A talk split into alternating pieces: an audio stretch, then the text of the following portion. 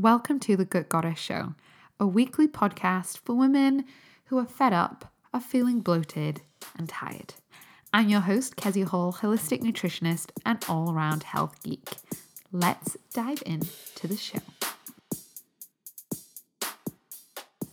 Welcome to this episode, and we are talking about why, when it comes to your health and your body and your eating, things might have felt really hard that there might just feel like, why is it so difficult for me to feel good and to change my relationship with food and be well?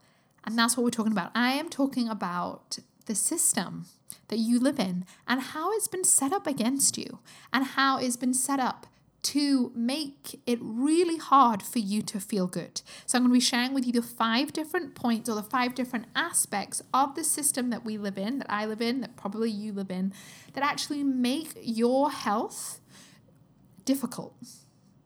And so that you can stop beating yourself up, blaming yourself, thinking you should be further than you are, and just start owning where you're at and have some compassion for that. Also, seeing the wider context of your health can be so permission giving and just really help you to understand oh, okay, this is what's been going on. So, this is going to be a really juicy episode.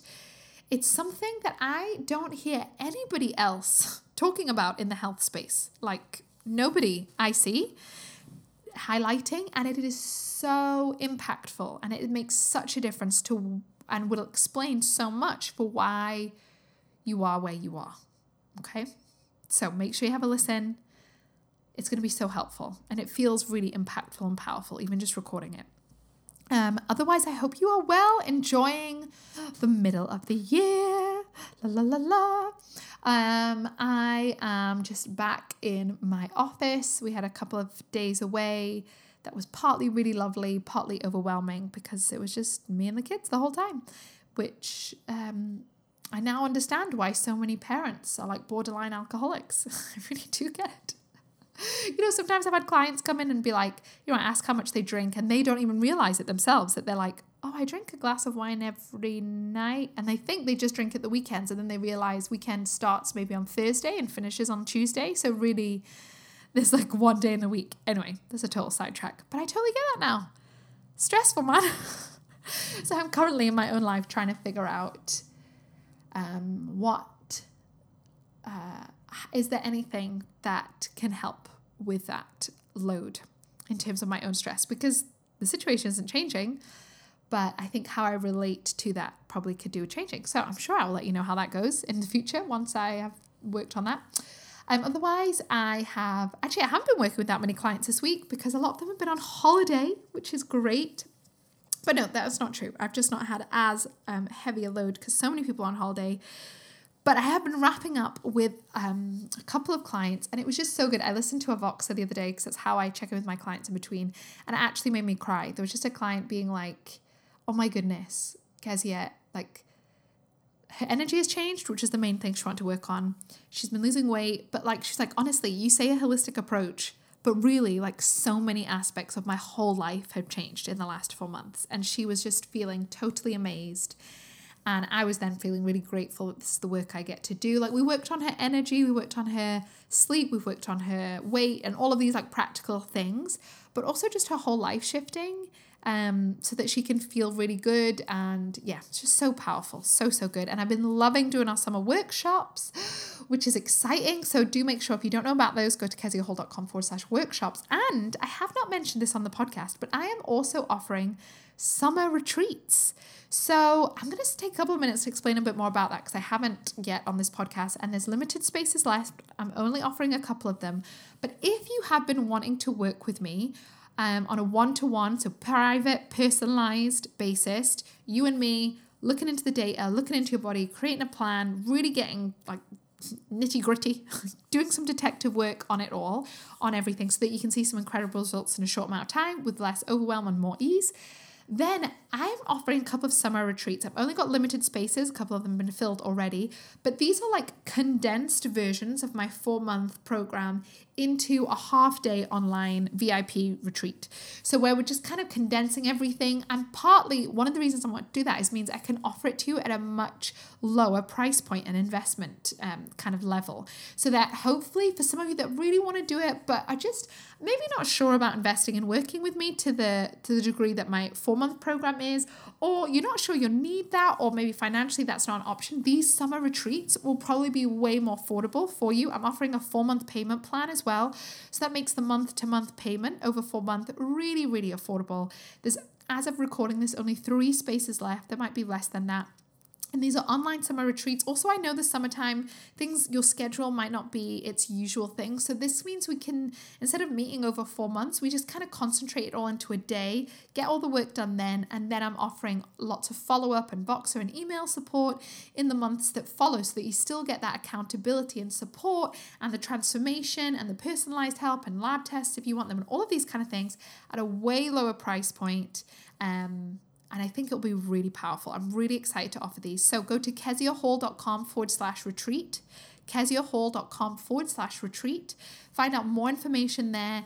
Um, you can book in straight away on that page. And when you book in, there's a 14 day refund, guaranteed like 100%, get, I don't even know how to say it, refund thing. So that you book in, claim your space because these spaces are limited. Um, and then you have 14 days to change your mind. We can chat it through on the phone, hop onto Zoom, figure out if it's completely the right fit for you. And I would love, love, love to work with you. And I think this could be such a powerful container for you. Maybe for yeah, for all the reasons I've explained. I won't say it all over again, but if you know you need some personalized help, you know you need help, you need guides, you need accountability, you need a plan, you need someone that's actually going to look at you and your body not just I don't do generic formulas of like, oh, you have IBS. Here's the generic IBS formula. Here's the generic thyroid formula. No, it's a holistic approach. You want to gather, I'll gather all the data. I'll do a lot of prep and research work beforehand. We'll look into it and you'll just leave with a completely bespoke plan of action and the ongoing accountability and, use, and support that you need to implement said plan of action. Okay? So keziahall.com forward slash retreat. keziahall.com forward slash retreat. so pause, go there now, sign up, pick a payment plan, pay in full. Um, Feel free to email me or DM me any questions. Otherwise, let's go on with today's show. Did you hear that I'm doing a fun new thing? This is going to be something that's going to help take stuff off your to do list. You are going to feel so much clearer, less overwhelmed, really focused, feeling really motivated, when it comes to your health and knowing what to eat. It's going to be something that's going to make your life easier and it's going to be free and I'm offering it every week. And no, it's not the podcast because the podcast does all those things as well, but you know, I'm ramping it up. I'm making it even better because I really know that you can feel better. I know that I can help. And what I'm offering every week is two free clarity calls. These are free 20, 25 minute Zoom chats with me where you get my eyeballs on your health. And there's twofold purpose for these. What we'll do is over that 20, 25 minutes, because this is something I'm trained in and do every day, I will be able to glean more of, okay, what is going on? What are some of your root causes? I'll be able to begin to figure out what are some of the key imbalances happening. And you will leave with clarity of what to focus on. What are the right next steps for you? These calls are also an opportunity where we can find out more about working together. Would that be a good fit for you? What would that look like? What would the lab tests look like? What would your personalized program be? And how would that work together? I would love to have one of these calls with you because, you know, a lot of what I talk about here on the podcast is having that personalized approach uh, based on your unique body. But I can't do that when I'm doing a podcast that thousands and thousands of people listen to. But in a conversation, I know that after 20 minutes, I can help you gain so much more clarity of what is really going on with your health. What are the main problems to solve and what your next steps are. And that might be working with me. If I feel like I can help, I will let you know and you can decide and we can go through that that. Or it might not be, but you will be clear on what are the next steps. I know so much of the time people are Googling, they're reading, they're getting contradictory advice, and in the, in the end, they're not making any progress, still feeling stuck. So I want to give you this for free, help give you give you the gift of clarity. cheesy as it sounds. So if you want one of these free calls, I'm making space in my calendar for two each week. So it'll just roll on, and when each week's full up, they'll be booked up. Um, they'll be done on Zoom, and you can book in at Kezia Hall, K E Z I A H A L L dot com forward slash book. So that's keziahall.com forward slash book. Book in your free clarity call. You can also find the link in the show notes on Instagram. I would love to chat with you. These are really fun. They're going to be really informative, but also chilled, zero pressure. Um, yes, we'll talk about working with me if I think honestly that's going to be a good fit and if you want to, but these are not like, I don't know, high pressure calls. They're meant to be fun, they're meant to be helpful, and I would love, love, love for you to gain more clarity so that you can start solving the right problems in your body and in your health, and therefore see results with more speed and more ease. That's that's really what we want, right? So book your call, keziahall.com forward slash book, B O O K. You can just go to keziahall.com as well and you'll see at the top, book a clarity call. You can book in there. I would love to chat with you. I really, really would. So pause this right now.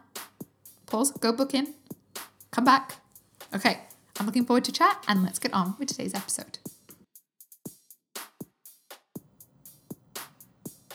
If you've ever felt that your relationship with your body, your health, your well being, that, that you feeling good feels hard, difficult, like a mountain one cannot climb. If you've ever felt bad and blamed yourself for your lack of progress or just confused or just feeling like this whole health malarkey is just feeling difficult. Maybe you've not made the progress that you want to made or you think you should have made.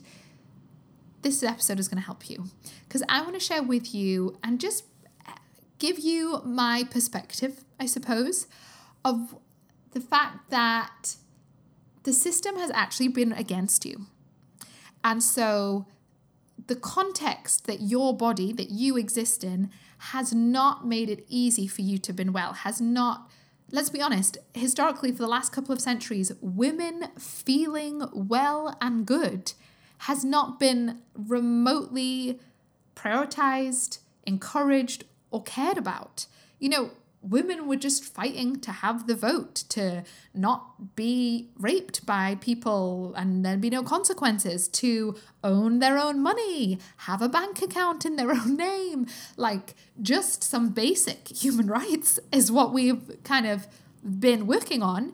So, you being well is like it's been like no a woman's body has been for somebody else's sexual pleasure or to make babies it's never really been her, like yours, if that makes sense, until very recently. And so it's still this like weird kind of navigating. We don't have real role models for this. We, so we can just end up being like, oh, I just feel like this is so hard. Why is it so hard to like sort out my health and my eating and feel really good in my body and to just be well and feel resilient and strong and fit and healthy and not sucked into some dieting bullshit, but just be well because I want to be well and I want to be an example to my kids and my daughters and people around me and I want to do all these things that I want to do. That is is hard because it's this radical thing that people you probably haven't had loads of role models to show you. And the system that you have actively been swimming in has made that hard, has made it actively difficult and it's been against you. It's been rigged against you. So you feeling rubbish, having health issues, diagnoses, labels, not being well now is a really natural consequence of this system that is set up against you. So that's kind of what I want to talk about, really. Um, in the hope that A, you have some compassion for yourself. That you realize, oh, this is the soup that I've been swimming in. Oh, yeah, I can see why it would feel really hard for me. Okay? Have such compassion. And in this episode, I'm specifically mainly talking about female bodies, you know, people with an XX DNA chromosome, you know, going on. But this would be even more so with um, black people or people of color or different that basically aren't straight white females this is going to be even harder, even more oppression, even much more of the system rigged against you. Because if you're a black female, then there's all this stuff that I'm talking about, and you were also sold into slavery not that long ago, and you, you know all of the massive layer of racism that, and other aspects, and also ableism and all all of the isms. So I'm talking about specifically female bodies and health, this is not the end of the conversation. I'm just focusing in on my little section of that, the place that I feel like I can talk to with more authority. But we all know there's a lot more other systems that are rigged against you, and potentially you listening to this, you might tick all the boxes. And so everything has been really difficult for you. I am a straight white woman, so I've had lots and lots of privileges, but I still feel the resistance, I still am aware of like, wow, this has been against me, this has been against me. But if I was a black woman, I'm sure I would have threefold, tenfold, a hundredfold of that. Um, so just to point that out. So it's really important, A, that you have compassion on yourself, and B, when you can understand, if you want to f- sort out your own health, you need to understand the context of your body. As a holistic nutritionist, this is what I do all the time. It's like, the whole body, yes, the systems of each of your systems working together, but also your whole body within your whole life. Like, what is the context of something? And this is a really important aspect of this. And it really helps you to make change from a really sustainable place as well, because it goes from being this conversation of like, I should, I should, to, oh, I get to. This is available to me right now. This is something that I get to do that my ancestors, you know, my great great grandma, probably would never have had access to. Why? Because no one cared. It wasn't important. It wasn't a priority. No one was bothered. She'd made babies, that was it. And it's something I think we need to give ourselves just be more aware of because I think it really unlocks something in us gives us that depth of empathy and compassion for ourselves, for our bodies, for our history. I know, speaking of my own um, female line, what I know of it is just rife with like abuse and disempowerment. There's not like, you know, people's life is different. But for me, being free in my body and well and financially independent and working and not and being equal with my husband and owning my own house and having my own bank account and my own credit card and that's like new you know? That my grandma didn't have that. I didn't know my great grandma but i'm pretty sure she didn't have that. That things have changed. And so it's time that we apply this and we look at this and we look through the lens of our bodies and our health so that we can really see how why it's been hard and also how much of a revolutionary and impactful act this is in terms of your own freedom and and those around you you know if you have your own children or want to have your own children this is something that I have never seen done before. I've never seen, um, in terms of thinking, like, there's not role models for me of growing up of healthy, well women that really prioritize their own health and their own well being. Growing up, I saw women caring about their weight and dieting culture, and I saw women um, on the martyrdom of motherhood and burning out and being really unhappy and not caring about their bodies, what they look like, how they're dressed, how they looked after themselves, and just kind of, you know, that kind of like faded, worn away mum. and maybe that's just the context I grew up in. But hey, so that's why I want to talk about this because this is a system, this is the world, this is our culture that we have been in. And it's in terms of you in a female body and your health, it's been set up against you. It's been made really, you feeling good has been made really hard. It's not like, it sounds like really obvious. Like, yeah, cause Kezia, of course, feeling, of course, I know how to feel good in my body. Uh, no, mm, don't know. Don't know if you do because we've never been taught it. We don't have any role models for it. It's not been prioritized, it's not been encouraged. Women have been encouraged to help, support, care for, give, be quiet, be thin, don't make a scene. Those are things we've been encouraged to do, not to be well, cultivate our own health, be strong, cultivate our own resiliency, listen to our bodies, own our bodies, fight for our bodies. No, those aren't things we've been. Our bodies have. Anyway, I'm diving into my next points. I'm going to rein back and I'm going to dive in because I've got five different points here and as you can tell, I feel slightly passionate, so I, I do have a structure, otherwise, I will rant on.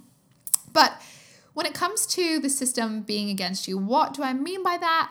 And I have five different points that I just kind of want to give you as offerings. You know, I am not, um, you know, women's history is not something I studied at uni. These are just Kezia's reflections. so you can do with this as you will. Okay, number one, when it comes to women and you feeling good and your health, the biggest one of the biggest things of why uh, it's the system is rigged against you is there's a massive data gap. Like just practically speaking in the literature in research in medicine there's just a big ass gap. Why? People don't fund research for women and a lot of the time that's because people you know with experimental stuff you don't want to make a woman infertile so most research that is done on women is done on postmenopausal women but i mean surely there's ways around that people come on now and so, historically, or medically speaking, sorry, women often get um, treated a bit like just a small version of a man. There's a great book called Invisible Women by Caroline Criado Perez, I think is how you pronounce her name. That is a great book. And this is not just about medical kind of data gap, it's about a, a sorry, lost my word, a vast data gap in our entire society where everything is built for a male physiology, brain, and system, not for a women's brain. And women are just expected to adapt, pivot, and pander to male, whatever, bodies, systems, or whatever. There's a massive gap. Another great example is if you think about Viagra, so the drug Viagra that helps with erectile dysfunction. I have no problem with um, men having access to support that helps them to have erections and pleasure in sex. That's a great thing. Great. Wonderful. Yay. But billions, billions has been spent on these medications. Now, is there a female equivalent? Or has there been? Has that how much research has gone into a female equivalent? Because we know that women reaching orgasm is, is a problem for a lot of women. I don't actually know in the data, but I would guess, hazard to guess, that it's more so than erectile dysfunction.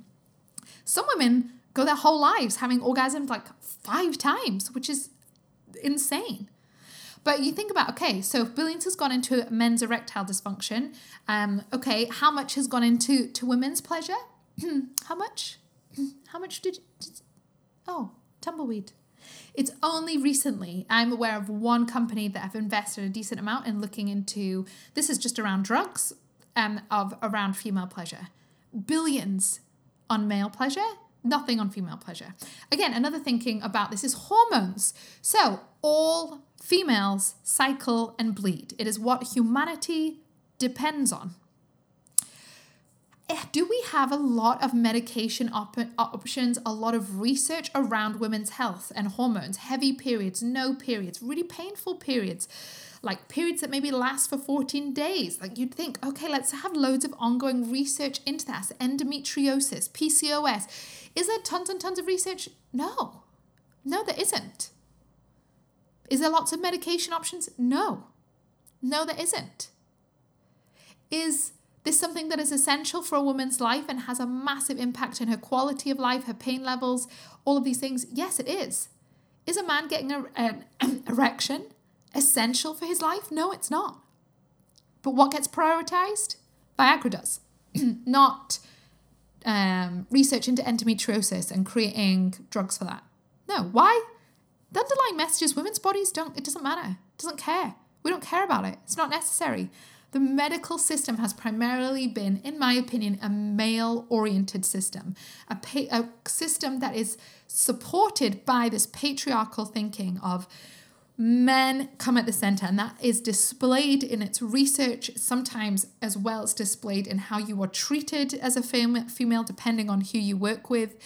I have experienced and this could just be my own experience so this is you know not necessarily data based but i've just been very patronized oh, you must just be anxious. You must just be tired. And then when I've gone privately and done private testing, tests that I have been refused to through the medical system because I've just been told I'm stressed and anxious, then in my own private testing, oh, oh, I discovered no, my thyroid is off. Oh, my vitamin D is low. This is happening. This, this, this, this, this, this, this is going on.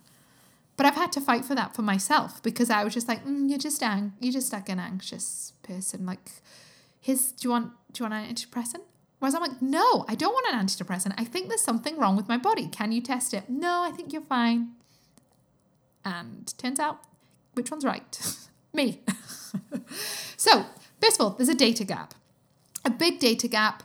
Hopefully, this is changing over time. Another great example is um, I can't remember who this was. This was something I heard in a podcast, but another way of saying this is there was a doctor who's training as a neurosurgeon, so doing surgery on people's brains she was in her training, she was in a surgery, um, she was doing surgery on a male's brain, and the person there with her supervising it, or however it is, was saying, Right, we're doing this complicated procedure. Really make sure these nerve endings, these things here, you do not want to mess, you do not want to damage with, because it will really affect this patient's sexual pleasure.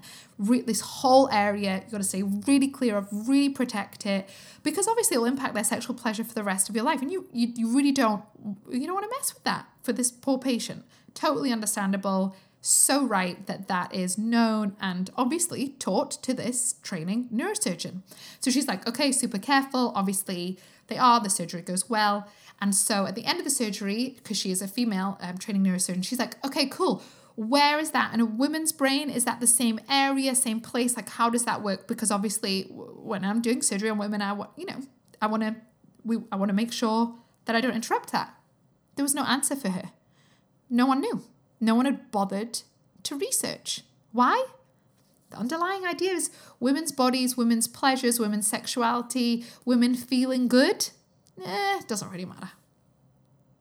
And it turned the, the rest of the story is she then was outraged at this and went on and did loads of research and has now figured out the female equivalent. So it's, it's all well in the end. But there's a big data gap. And if, I think when you can know this, this can just help you to be like, oh, okay. It just helps you to take some of the blame off yourself. And I'm not saying you need to like blame the system and rage against it, but it can just help. This so often when it comes women when it comes to their health, they really make it all their fault. It's all their fault. It's my fault I've got diabetes. It's my fault I'm fat. It's my fault my hormones are awful. It's my fault, my fault, my fault, my fault I'm addicted to sugar. Yeah, you do need to take personal responsibility. You do the choices, the habits you have on a day to day basis have a consequence. And that can be a really helpful consequence or it can have a negative consequence. But also, the soup that you've been swimming in hasn't been set up for your success. So you can be a bit kinder to yourself. And I highly recommend you be incredibly kind to yourself because, FYI, no one has ever criti- criticized themselves into health. Just putting it out there. okay, so that's the first point. There's a data gap. Highly recommend you go and read that book. You might have to read it in small segments like I did because I got too angry. But, you know, it was really good. Um, next thing is women's bodies. You know, women's bodies, I just put this title for this point of it's complicated. So, our relationships to our bodies is really complicated.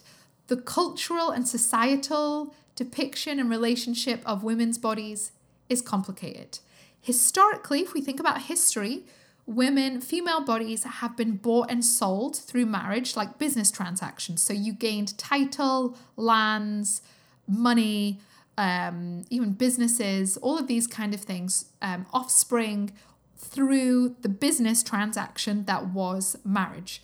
If a woman a woman didn't necessarily have a choice legally in who she married, um, there was no, historically, we're talking um, many years ago, there was no, um, nothing to protect her within marriage. She was very much bought and sold property, marriage being the transaction of that. Um, and it's only really recently have we really had ownership of our bodies where we could um, have a say in what took place in us. And you could argue that that is slowly being challenged in the world as various laws and um, body autonomy is, as in, in women's body. If you think about abortion, women don't really have the right to say what goes in in their body. That's still something that the certain governments in, in America, and I'm not going to get into that whole thing, but in lots of countries, that is still not the case, where women don't have a say. You know, it's the male authority figure in their life that gets to say medically what happens to them or all of these kinds of things. So it's complicated. Um, women haven't um, have always been through media been very objectified um, and really sexualized. So um, even if you look back at old paintings, you know, I studied a lot of art history in my fine art degree, which was my undergraduate degree. It was a lot of sexualization of women um, and objectification, you could argue, even through art. Um, some people argue that a lot of uh, famous artworks are like the beginnings of pornography because that was what was accessible. That was the media of the time.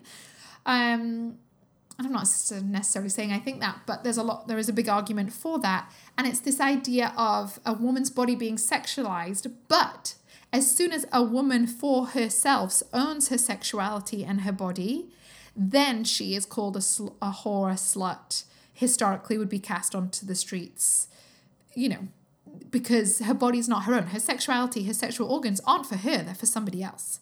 Then it's not for you to feel pleasure. This is for me to take from you. Women's body has always been about been about taking, taking pleasure, taking children to extend your own family name, offspring, workers for your business, wherever it is. A woman's body is about t- other people. Full stop. So it's only really recently, in the last couple of decades, like it was only what, like three decades ago, a woman could even have her own bank account or a mortgage in her own name without some bloke signing it for her. Like it's just, it's wild. And it's incredible that we live in these times, but it can just be helpful to just remember a bit of history, you know? This is where we've come from, and it wasn't that long ago. But a woman owning her body is is new. You know? So, our natural response to this, this complicated thing that is our body, a woman's body, is to just disconnect, to numb, to ignore your body, to blame it, to hate it, to treat it, treat it like crap. Just. Because it's not yours anyway. And everyone else abuses it or at least has a say in it. So what's the point? So it's a really it's a really new thing that we're navigating about. Okay, my body, it's mine. My sexuality is mine. It's not for other people. My health is mine. It's mine. It's for me. These hormones are for me. This body is for me. This brain is for me. This is my body. My body. It's a new thing and it has a really complicated history. So, when it comes to health, this totally impacts our health. Because why would you care for something? Why would you care and invest and prioritize your body if it is not yours? Think about whether, um, how people treat a house versus whether they rent it or own it. When you rent a house, you don't massively take care of it. You're not super bothered about it. If you own a house and you've invested in some wonderful wallpaper, you're going to take care of it. You're going to make sure stuff doesn't mark it. If you live in a rented house, you don't care. It's not yours if you if your relationship to your body is like rent rented i'm renting this body here on earth it doesn't really matter. Also there's whole spiritual aspects to this of like you know depending on if you grew up in a religious household it's like your flesh is evil essentially of the devil. Then you're going to be like well this body's just renting. It's my spirit that's the most important thing or my soul or whatever. No. Your body you as a whole being but most women treat their bodies like it's some rented property, not that it is your dream house. Your dream house. Yeah, it probably needs some renovation. But you can do that and you can make it how you want to do, but you have to learn how. You don't just like buy a house that's a wreck and then be like, well, I instantly know how to renovate it. No, you have to get builders in and quotes and learn and YouTube videos. But women's bodies, it's a complicated relationship. I've only just literally touched the surface of it, but you can see how there's like a whole minefield around bodies, health, sexuality, ownership, responsibility. It's huge. Okay, so that's point number two. Number three is food. The food system is big business, and that can be against you. So when we think about our food, it can be really helpful to just remember that food is a system. Unless you are very self sustaining and grow and raise your own, or like 90% of your food, which most people I know don't, then your food is based on a bigger food system. And a really simple way, and just to remember this, is food is primarily about profit these days. It didn't used to be. Food primarily was much smaller. We didn't have that industrialized um, globalization of food that we do now. It used to be more like, you know, my both sets of my grandparents both in um, ran a corner shop at certain points, and so people would come in every day for their eggs and bread and milk. Um, back in the war, you would, most people had like chickens, um, and maybe you'd have like a cow within a community. Like it was a much smaller um, network. Your food system was often way smaller. Now it is global. Now we have avocados and bananas and things flown in from um, to know, Chile, Mexico, South Africa, all of these kind of things. Now, there's no judgment on that, but that is just what it is. Um, and I think often, and this is a whole podcast episode in itself, but we often naively think that if a food is in a supermarket, then it, it it's going to do us good. Like it's a good food to have, if that makes sense. There could be nothing further from the truth. Food in a supermarket, and I shop at supermarkets. So again, this isn't a judgment on going to a supermarket. I do my weekly shop at a well-known supermarket. Um, but the f- majority of the food there, then that the main focus of that food is often profit margins and extending their profit margins. So how do you how does a food company increase their profit margins? You either do it by charging more for the item of food and or you reduce the cost of making it. Most people go with reducing the cost of making it. How do you reduce the cost? Make the ingredients for it cheaper. So what does that mean? Cheap ass ingredients increase the profitability of a food. So if you the majority, the food system that we live in is about maximizing profits. Now, there is companies that um, maybe B Corps and these kind of things that aren't as much of that, but they're not the big players that, that go on in this. And this can just be really helpful. Again, when you go to the supermarket, it can be hard and difficult. The system of the supermarket is set up against your health.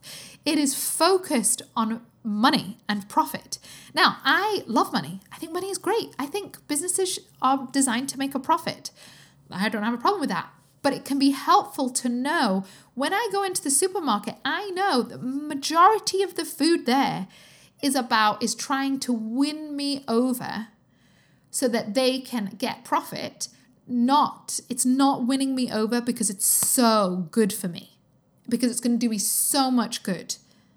And you could argue that's not the business's responsibility. My body, my business, I should know and get to learn of what, uh, not should, but I, you know, they're not responsible for what I choose to eat. I'm responsible for that.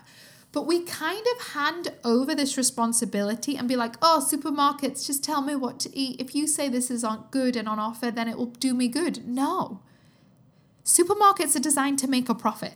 If you think about the world, what are the most money generating industries? There's obviously arms, you know, weapons, pharmaceuticals, drugs, making drugs, making medicine um, is a big profit, and food. Those are your big, big money makers in the world. And again, this I really I don't mean to sound like super cynical. I'm not passing judgment, but again, that's the system in which we live. So when you go to the shop it's really and i know it's easier to do this if you just can like hand over your responsibility to the supermarket and the food companies. It can't be that bad otherwise you know it wouldn't be allowed to be food. Mm, no that's not true. It can't be that bad. Yeah no it can. It can. Because the supermarket's primary objective is not your well-being. It's profit. And there might be well-being up there but primarily most of these big food businesses, these food companies, these big brands want to maximize their profits and they do that by using poor quality ingredients by using things like seed oils, rapeseed oils, industrialized meat, fillers, artificial ingredients, colorings, flavorings, all of these things because real food that tastes really good is more expensive. Putting butter into something is way more expensive than putting rapeseed oil or sunflower seed oil, vegetable oils or hydrogenated oils into it. But all of those seed oils are terrible for you. So, food it's for profit. It's a system that is set up for profit these days. Um, if you shop at a supermarket, which is why partly one of my big goals in life is just to become more self-sustaining. I even saying that out loud feels a bit overwhelming, but I really want to learn how to do that, even if I can just be like 25% self-sustaining, because um, this it's a if, also if you think about it our massive supermarket culture is a really recent thing as well. This wasn't happening 60 years ago 70 years ago. It's like my grandparents they weren't going into these massive massive supermarkets. It was much more local. Um, and so it's a really big shift. And i think it's not helping our health just put it simply. But you again this can be really helpful when you go into a supermarket. Sometimes I feel really overwhelmed going into a supermarket, mainly because there's so many choices and it's decision fatigued and it's all like, buy they, buy me, buy me, buy me, buy me. And I'm like, oh, this can hopefully give you permission, you know?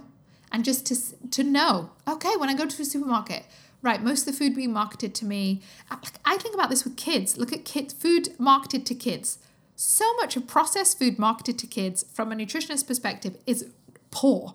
It's poor food. It's filled rapeseed oils, all these kids' crisps that don't get called crisps but are essentially crisps, filled with seed oils. Most of pouches that you buy like have zero protein in, zero healthy fat. It's just carbs, carbs, carbs. Fruit syrup, fruit syrup, fruit syrup. Like anyway. I'm like, please, can we have some companies that like promote decent food for our children? Anyway, but you could argue that's not the company's responsibility. That's my responsibility. But it's really helpful knowing that the food system also makes it difficult for you. Okay, so you can have some compassion there, you can have some understanding there, and that can be useful. Okay, fourth thing money. Money. Women have only been able to own a house and have a bank account and have their own money probably recently as within the last 50 years. And if you don't have money, you don't get you don't always get a say in how it is spent or whose body, whose health, whose well-being is prioritized. If you don't have the money, then whoever has the money is going to is going to decide who is invested in, whose health is prioritized, who is going to be um, uh, whose health is going to go first. And so we could kind of go back to that Viagra example. Who's had the money? Men. How they invested the money? In lots of Viagra research. Anything into uh, female reproductive health? Oh, no. Why? There wasn't any females on that table saying, hey, guys, the only, the only reason you all exist here is because your mom had a healthy period. Um, so we need to research this. Or go back to that neurosurgeon example. Um, the the male neurosurgeon training here, I just I, I don't know if it was unlikely that it was an intentional thing that he deliberately didn't want to find out the nerve endings for women. No, he probably just didn't He's a man. He didn't think about it. She was a female. She was at the table. She thought about it. She did the research. It happened. So, money is a big reason. Women not having access to money or feeling like, especially if someone doesn't earn the money in their household, they can feel like because they don't earn it, they don't have an equal say in how it is spent, which I think is absolute BS. Um, and again, this depends on how you run your household, but women having ownership of their money, whatever however it comes to your household, I think is really, really important. But I could harp on about that. But I've talked a bit about money on this podcast. So money is a big thing. Um, when you have money, then you can decide, yes, I'm going to invest in this. I'm going to prioritize my health. I'm, I'm, I'm saying this is important. Money helps. It helps along the way. And so that again could be difficult. Maybe you are um, you're like your household manager. You don't have any formal employed income. You manage your household and do all of that work. And maybe you feel bad that you don't earn money, and so you don't make asks on the money that comes into your household through your partner. You don't feel like it's yours. I would argue totally is. The only reason that person can work is because you're taking care of everything. Yeah? But it's a it's just a big thing. All of these topics are massive. Okay, the fifth and final reason the system has been rigged against you is when is when we have been talked and taught about our bodies and the thing that has been encouraged or emphasized in terms of women's bodies has primarily been our weight and our looks. So the one conversation we are we haven't our health isn't prioritized, all these kind of things haven't been prioritized. But what has been prioritized and brainwashed and communicated in a relentless fashion is that women are meant to be a certain size, a certain aesthetic, a certain weight. We cannot be fat, we cannot be too thin, we cannot be too tall, we cannot be too small, we cannot have too big boobs, we cannot have too small boobs, we cannot have a big belly, but we need to have a little bit of belly. We cannot have no curves, but we can't have too much curves. We can't have too pale skin, we can't have too darker skin, we can't have too much body hair, but we also don't want too little body hair. our body the message that we do get and have gotten about our body is primarily about our looks and our weight and our size and that whole dieting, weight, body image, brain, whatever. You know? That does that that does not help this conversation. It does not help because we're like, yeah, you know, Kezia, I think about my health. Yeah, yeah, I think but it's probably in the context of dieting, isn't it? Yeah? That's what you that's what's been witnessed. I've had role models that have dieted their whole lives. I've been taught how to diet. Have I been taught how to be healthy? No, of course not, because my health doesn't matter. But what does matter is that I stay at a small size, that I don't be too big and I don't be too thin, and that I must be and adhere to the specific body size so that I am acceptable and attractive to other people in the world. I have so many role models around dieting, eating less, being less, being small, shrinking. Not for my health, but to fit in, to be acceptable. And that really, yeah, going against that system is hard because often people throw the baby out with the bathwater. They're like, dieting culture is so toxic, which it is. So they just are like, Bah! but then they then they just ignore their health. It's like, well, if I'm not going to care about my weight, then I'm also not caring about my health and my mental well being and my body and my longe- longevity and my inflammation and my cellular health. They just dump it all out there. Caring for your health is not dieting, it's about stewarding your body because your body is the only way you exist. I would often say sometimes this body positivity movement is actually just an extended version of the numbing, the disassociation, the disconnection, the ignoring of people's body to a whole other degree. They're just totally ignoring it, totally ignoring their weight. Was yeah, their weight and diet and everything they know about dieting culture is wrong, but their weight is a biomarker you want to take note of. But it doesn't mean all the things we've been told it means. It just means like, oh, okay, this is happening in your biology. Let's deal with that. So, those are the five reasons for why the system has been rigged against you, why it's maybe felt hard. And I just want you to take a deep breath and just feel whatever it is that you feel in your body. I know this might make you angry, this might make you hopeless, might make you sad, but and that, those things are okay. But I really hope that you can just see how um, compassion and empathy can really win here. And you are doing an incredible job at being here. Just being here, being here, listening to this podcast, caring enough to listen to my podcast, caring enough to listen, to work on your health is incredible. You are incredible. It's incredible that you have come and fought this far for your health isn't it? Like, I sometimes think about all these things and just wonder why I don't just like I'm a heap in the corner, like crying hysterically, which to be fair, sometimes I am. Um, but there's so many reasons for why it's felt hard and complicated and overwhelming. And what do we do with this? Well, we're each unique, but my opinion is well, the thing that came to mind when I was preparing this, there's a poet called Dylan Thomas who I really love, and I'm pretty sure one of his poems um, there's a line that goes, um, We will rage against the dying of the light. So, what's our response to this? Rage. Rage against the system. How? What does that look like? By prioritizing, investing, connecting with, and healing and loving your body, your health, your ovaries, your skin, your gut, your belly, your mind, your stomach, your lungs, your uterus, your liver. How do we how do we come against this? by doing the very opposite thing that you've been told and brainwashed and conditioned and modeled to.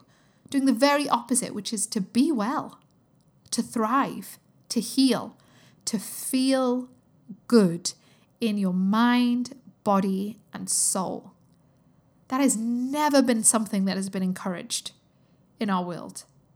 And so, you doing that, you learning, getting the right support, teaching, guidance, test results, whatever it is to create that, it's a radical thing and it's a privilege that we get to do it now. I know it wasn't really an option, really, for my grandma, definitely wasn't for my great grandma, but it is for me. And I'm I'm doing my best. I'm not going to be perfect. But I'm going to rage against this. I want to be well. I want to be well so that my daughters, they know what it looks like to not survive, to not be a martyr, to not be obsessed with my weight, but how to look after and steward my body, how to cultivate this thing that is health as much as possible, you know? How to look after my body, I want to teach them how to do that, to know about their cycles, their hormones, to celebrate it. But I need to do that for me first. And that has been, this reclamation has been going on for over a decade now. And it'll keep on going. And I'm okay with that. So, I hope this is helpful. And also, just to make it really clear, this is also the reason why so many of us need support and help. We need a guide, we need a coach, we need teaching, we need to learn, we need guidance. We need help with this. I need help with this. You need help with this. And if you feel called, I am here if you need me. You can work with me in two ways at the moment. I'm offering some summer retreats. As of recording this, I currently have three spots left, which is like a much lower cost um, and introduction way of working with me one on one just over the summer of 2022. And then I have my four month one to one program. So you can find out all about that at keziahall.com. You'll see the retreat option and the work with me option. But I'd love to work with you on this and we can get really geeky and personalized and all of that sort of stuff. But we need help with this this can feel hard. And it makes sense for why it's hard. But it's so powerful when you do. It's like radical, it's revolutionary, it's a bit wild. and I'd love to help. Okay, I hope this has been helpful. Sending you lots of love, and I'll speak to you next week. Bye.